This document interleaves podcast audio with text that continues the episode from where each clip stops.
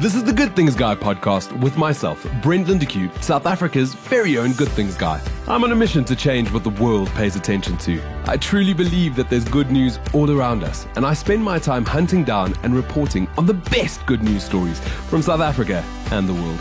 In the Good Things Guy podcast, you'll meet these everyday heroes and hear their incredible stories. A local Joburger set himself a goal to collect and recycle 50,000 bags of trash before he hits his 50th birthday. And exactly one day before, Sean Williams did it. He's become a local celebrity in the Fourways area as he cleans up our environment. Sean, it's great to have you on the Good Things Jackpot. I'm excited to finally be chatting to you. The work you've done is absolutely phenomenal. Welcome. It's great to have you here. Thank you, Brent, and uh, to be speaking to you and for all the help that you've given me is a true honor. I mean, you are a legend in your own way uh, in this industry as a blogger and as a, a storyteller, obviously writing amazing stories. So I really appreciate you giving me this opportunity. More than welcome. The work, I mean, the work that you've done over the last couple of months has been absolutely inspirational. But I have to ask, we have to go back to the beginning. Yes. I think even before you met Lovemore, how your passion and love for the environment come to be? Yeah, so it's a it's a very interesting story, and I'll try and keep it as small as short as possible because uh, I've always had a passion for endangered species. And when I started the Sean Williams Living Creatures Trust, plus minus 2008, I was always passionate about protecting our endangered rhinos, uh, wild dogs, pangolins, elephants, lions. There's so many. I mean, the list is endless. But I tried to stick to the sort of the African uh, endangered species. And um, I sort of did that work. Uh, I supported a number of charities, VulPro, Cheetah, uh, Cheetah Outreach, and Van Dyk, Wildlands. And then um, I sort of had a bit of a drawback in my life. I got sort of met my wife within a month. She was pregnant, and then within one year, we basically had a child and were married. So I was a bit taken aback, and I took strain. The business was starting to wobble a bit, and uh, I then started dabbling into a little bit of drugs, which is not me. You know, I'm a professional. I've been a professional athlete my whole life. And then about after a couple of months, I realized that you know I needed to make a change in my life. And you know, everyone sort of says, well to sort yourself out, you go into things like rehabs and all things like that. And I thought, you know what, I'm not going to do that. I'm going to go and work in the Maldives as a volunteer at a turtle rehabilitation center. And the reason why I chose the Maldives, not because of the beauty, that obviously it is an exceptionally beautiful, beautiful spot, but it was because being a Muslim nation, you're not really allowed to drink on the local islands at all. So for me, you know, staying away from alcohol for months was probably the best thing that I could have done for myself. And through that months of rehabilitating turtles and got to getting to see how many turtles and other marine life were brought into the center with, you know, uh, with these straws in the nose, like many people know, and ghost rope around their, their fins and amputating some of the fins. Some of the turtles didn't make it. So I then realized that, you know, this plastic pollution thing is a severe issue. And I'd also, there was a few uninhabited local islands around the island I was staying on. And I got to visit these islands on my days off. I got to see at least 100,000 plastic bottles sitting on an island that would take you 20 minutes to walk around and it's not it's there no one lives on there so i came back home decided that i had to start making a difference in not just complaining and writing stories and you know being the person that's always encouraging others to do good things. So i thought let me do it myself. And i started doing eco brick building which you know it's become a craze at schools. And you know, a lot of people that have time on their hands have been making eco bricks, which is single-use plastics shoved into a two-liter plastic bottle, and then its its uh, initial idea was to use it to build houses instead of normal cement bricks. So I got involved in that at home, and through that, schools saw me doing these these. Uh, I was making furniture out of eco bricks, and I was making all sorts of weird and wonderful things. And I then started doing talks at schools about eco brick building and saving the planet. And I got to realize quickly how how much it inspired me, how much it, it filled my glass to be able to talk to the youth of this planet about how dire this planet is at the moment. We, we forget to understand that we are killing this planet faster than any other scientist, any scientist predicted. So I then, um, you know, we went into lockdown and all the schools came to an end. So I was sort of sitting quite here at home thinking, God, what, what am I going to do to fill my glass? And then uh, myself and Lovemore you know, sitting at home during sort of not the hard lockdown, just after that, we decided to go out and just pick up litter. You know, my, my business by this stage now collapsed. And uh, as I said in my speeches to the kids, I think my first day that him and I did our first cleanup, I think we did six or eight bags. And that was around July, August. It was, so it was just him and me. And then we started getting volunteers on board. And on the 9th of November is when I launched the Live Life Always initiative, which was about employing these residents from Diepsloot. Because, I mean, the unemployment rate in Diepsloot is well into the 80%. And I thought, well, let me try and take on employment, try and clean up the rivers. At that stage, we're doing rivers and uh, the streets. And, you know, and I begged the community for funding. And I got a tremendous response in the beginning.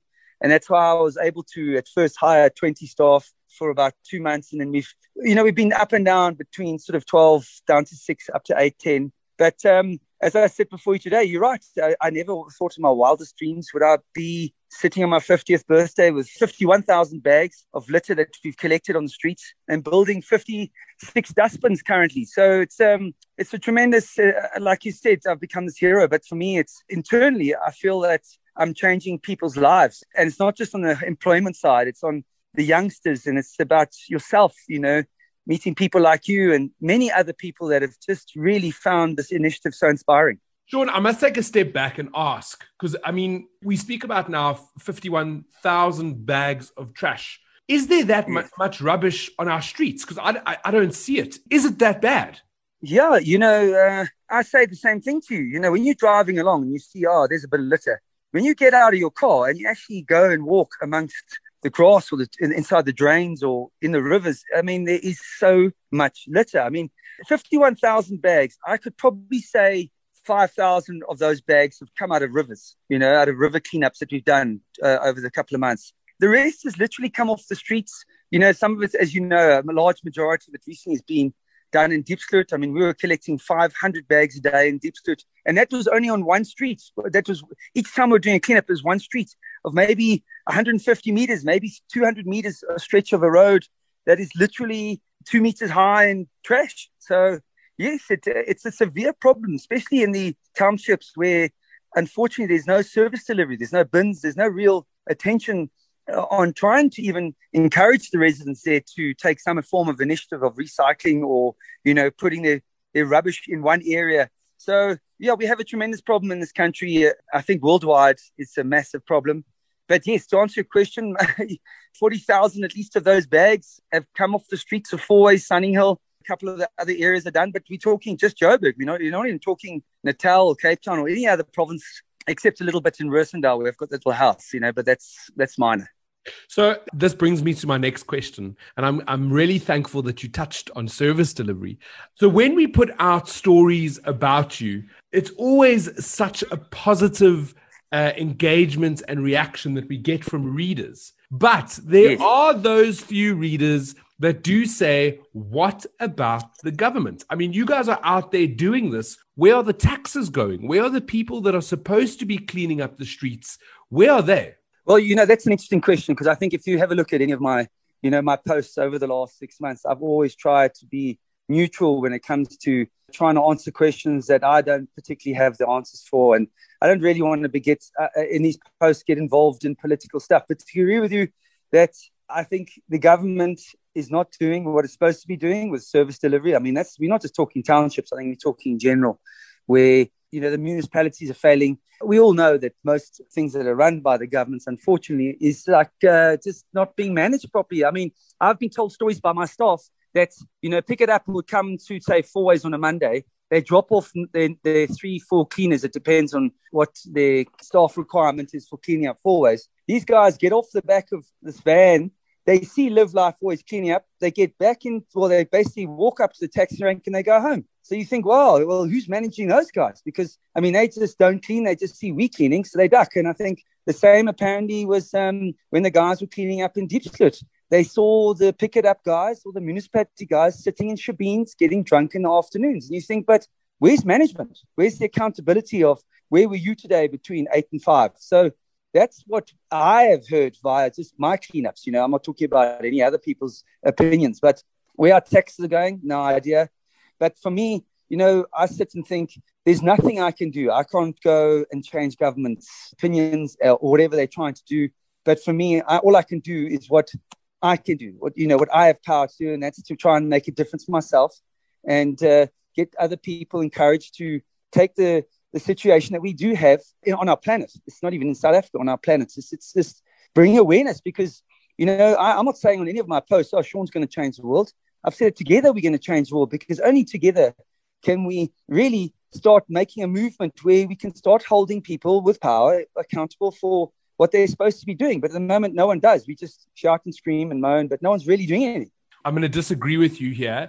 There are people doing things, and those people are you. You're getting off your ah. bum and you're physically making a difference. And not only are you cleaning up our country, our environment, but you've also created jobs for people to do the same to help the environment and to get paid to do that. And I think that's what I yes. alluded to when I spoke about the government. Yes. Because the fact of the matter yes. is, you've created this this initiative that has physically employed people, but you do need the backing of the community to continue doing the good work you do. Yes. How has sponsorship been yes. up until this point? So, like I said in the beginning, when I started the original initiative in November, we were aiming to do a, a big river cleanup on the Jukskei through the Grace Point Church. And I was overwhelmed by the amount of money that people were putting in. I mean, I think between the 9th of November and end of December, I must have raised quarter of a million rand. I mean, this is you know, these are people donating money towards somebody that is, they've, look, they've, at that stage, they didn't know who I was.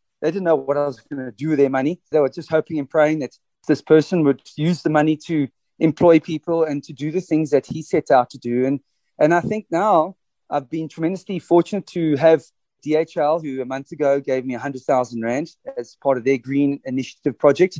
We've got uh, EOH, who's come on board, and they're going to donate 50,000 Rand towards building additional dustbins on that note, it hasn't become sustainable where I can say to 10 people, okay, guys, or however many people is, guys, you now have a full time job. I will look after you because we are being looked after. We have two sponsorships that are full time, and that is only 10,000 Rand a month. Now, like I tried to explain, and I think people can see it, is to make 10 people work five days a week at 250 Rand a day you know, you're looking at 50 odd thousand rand a month, 55,000 rand a month to keep just these 10 people employed five days a week, four weeks a month. And that's not including me. I mean, I was telling people that, you know, I'm the poorest I've ever been in my life, but my soul's the happiest it's ever been. And that's because the initiative hasn't funded me yet. You know, I mean, obviously, I've got a family, I have a life, I have a petrol and time and everything. And my whole goal was just to keep the staff happy, you know, to keep them employed and hopefully through this this uh, passion and uh, continual effort of cleaning up day in day out and never giving up you know you're praying that this thing is something that you can turn to be sustainable not just for them but for myself mm-hmm. so we're not there by any means it's uh i sit here before today you know after doing 51000 bags 50 years 50 years old and 50 dustbins and I look and think, geez, on my personal life, what am I going to do? Well, you know, I'm unemployed pretty much. Uh, I've got serious commitments financially because of the losses I made in my business. It's quite a daunting thing for me, you know. But for me, the last six months has been the most incredible journey of my entire life. Just the love, care, and support by all the community members, and everyone's trying to do their best to keep it going yeah, I pray every day, think that something good will happen. You know, I, I want to continue doing this. The one question I have that I want to add in here is just if you could tell me a little bit about the dustbin program. So we've spoken about yeah. the, the bags of trash that you've collected. We now yeah. know that you're building this little company that's employing South Africans and giving them a sense of purpose. But where, where do the dustbins fit in? It started in Fourways where you are dealing with areas where taxis are parking. They're not really supposed to park there. That's not their designated parking areas. But you will see 30 taxis parked in a row and you would struggle to find one municipal dustbin, uh, which is a city, a Pikitup dustbin or city or Joburg dustbin. You wouldn't see them in, a, in anywhere. So I thought, you know what? I said, it's pointless going around picking up litter when the next day the guards can say, well, there's no bin yet, so let me just keep on throwing the floor. So we built about 20 dustbins in the, in the greater Fourways quickly, and we have found that they have worked. I mean, when we do our volunteer cleanups and Pikitup, comes through and picks up the, the rubbish in their bags, they're also cleaning out our dustbins. And it just shows that you know, it is helping. It's, I would say, it's reducing the throwing out of plastic onto the streets by at least, I would say, 50, 60%. But yes, unfortunately, there's still the mentality of you know, throwing out litter out of the window is going to create job employment or throw out litter because someone else is going to pick it up. But that's, it has got better. That, that, you know, we have to always look at the positives in a situation like this because it's really easy to be negative. I mean, I could say to you, if someone, how many people have asked me, Sean, how many of the places that you've gone back have, are still dirty? And to be honest, every single one of them is still dirty. So it's a long and hard road, but we can't give up. We've got to just keep on trying to educate people. We've got to try and do what we can instead of just saying, well, well give up, you know, because no one's really taking notice of this. But it is, it is working. It is, I believe it is working, the bins. Sean, I just want to re rehash what you said because we may have lost it um, during the signal when we had a bit of signal loss. You said and you spoke briefly about the last six months have been some of the best of your life. Why is that? You know, I, as I said, I've owned my own businesses since I was 28 years old. And what I've recently noticed in businesses, especially my furniture business, which I was in the process, well, it's closing down, is that people have no ethics and morals anymore. You know, people will do anything to try and steal a deal from you. You know, just I find the corporate world, the money driven world has become so cutthroat, so, you know, underhandedness. And then when I've started an initiative that is really about cleaning up Fourways, you reach out to people and you get to realize how many people are really appreciate and love what I do. So you get to feel the love of everyone. I, you know, it's just like I have faith in human beings again. You know, I have faith and hope in many human beings that have given me love. I mean, just the small things of putting food on our table sometimes and giving the guys shoes, giving them overalls, food parcels. It blows my mind. I mean, the other day, someone went out and did a cleanup and collected 100 bags and he did that as a thank you to me and happy birthday. I mean, it's just you know that's that's going out and picking up litter. It's not going out and booking a restaurant voucher. You know, this is hard work, and uh, I'm blown away. Even like today, seeing that I'm on the front cover of the Stainfern Living magazine, I think, God, you know, uh, I'm not like I invented the vaccine. I'm just a, a normal human being like you and I, who's gone out and decided to get a bag with a pair of gloves and pick up litter. And yes, you're right. Try and creates employment and many other things, educating and doing talks at schools, which I do for free at the moment because I just love it. I just love the energy this is giving me. It's, it's, it's unbelievable.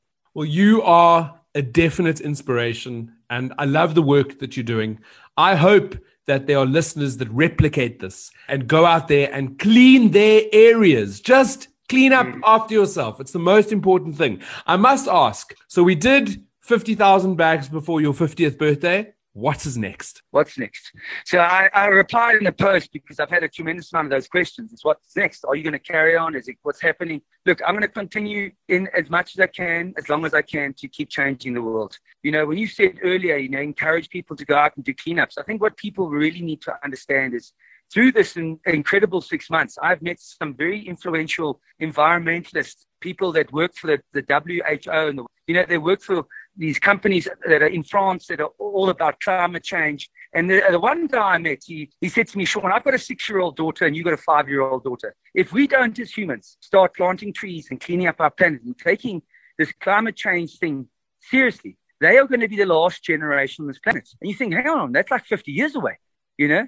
I mean, uh, we are destroying this planet so fast, and we can't sit back and just say, "Oh, someone else must do it," or We've all got to do it. We have to all get out there and do our piece. It doesn't need to be picking up litter. We can be involved in getting in planting trees, uh, helping purify water. There's so many things that we are literally destroying every day, not just the streets of Fourways or the streets of Johannesburg or the oceans. There's many things. And we, we just need to start loving our planet again. We can't come here and just consume and leave and say, okay, well, we had a good journey on this earth. We need to actually give back to Mother Earth, this beautiful planet that is our home. It's your home, it's my home, it's everyone else's home. We're the only living species on this planet that can has that can make a change. We can make a change. We have a choice. We have the choice. No other species on this planet has a choice. So I think each and every one of us must get out there and choose wisely and protect this planet not just for ourselves, but for our future generations and for the other living creatures that live on it. 100%. It's, it's our responsibility to continue and yes. make the world a better place for the future generation. Sean, I want to thank you for joining me today. It's been absolutely incredible speaking to you. Thank you for your time and your energy and all the effort that you give to giving back to Mother Earth every single day. If people want to follow your journey, if they want to keep up to date with what you're doing, if they want to donate, where do they go? So, you know, Live Life Always is now, it's got its own Facebook page. It's Live Life Always. I have registered Live Life Always as a company now. So, going from just a motto, it's now been a registered company. We'll slowly turn that into the vessel where donations can go through. But at the moment, I'm using the Sean Williams Living Creatures Trust, which is a public benefit organization registered with SARS. That is the where people can deposit money in there. What's amazing is like uh, I can offer Section 18A certificates to companies or any organizer or any person that is wanting to claim the tax back. So that's the Sean Williams Living Creatures Trust. It's www.sw for Sean Williams, swtrust.co.za. And on there, they'll see a Nedbank account. And then there's BackaBuddy. There's got a fundraising platform for me if people want to do that on a credit card thing.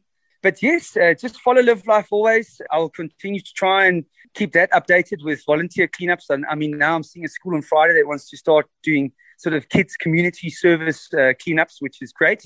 So yeah, it's it's starting to take uh, shape. But any donations is needed. You know, everyone says, "What do you need?" And the, most important thing we need, unfortunately, is money to keep the staff and the whole thing moving forward. Everything else that we get is amazing. It's incredible food parcels, clothing, everything they ask. But we need money. The money is what pays the salaries and keeps this thing going. I want to thank you again for joining us today. And to all the listeners, support the people that are doing the good work, support the people that are yes. out there creating the change, or go out there and change the world. It was Steve Jobs who said the ones who are crazy enough to think they can change the world are the ones who do. So you know, maybe be a little bit crazier and go clean that environment. Sean, thank you for your time today. And to all my listeners, I want to wish you guys only good things. Thank you so much, Ben. It's an, as I said, it's an honor actually connecting with you, and you've been exceptionally kind to me, and I'm truly blessed. And and you look after yourself and keep doing the great things that you do. I'm Brent Lindeque, South Africa's very own Good Things Guy, and you've been listening to Good Things Guy, a Jackpot podcast.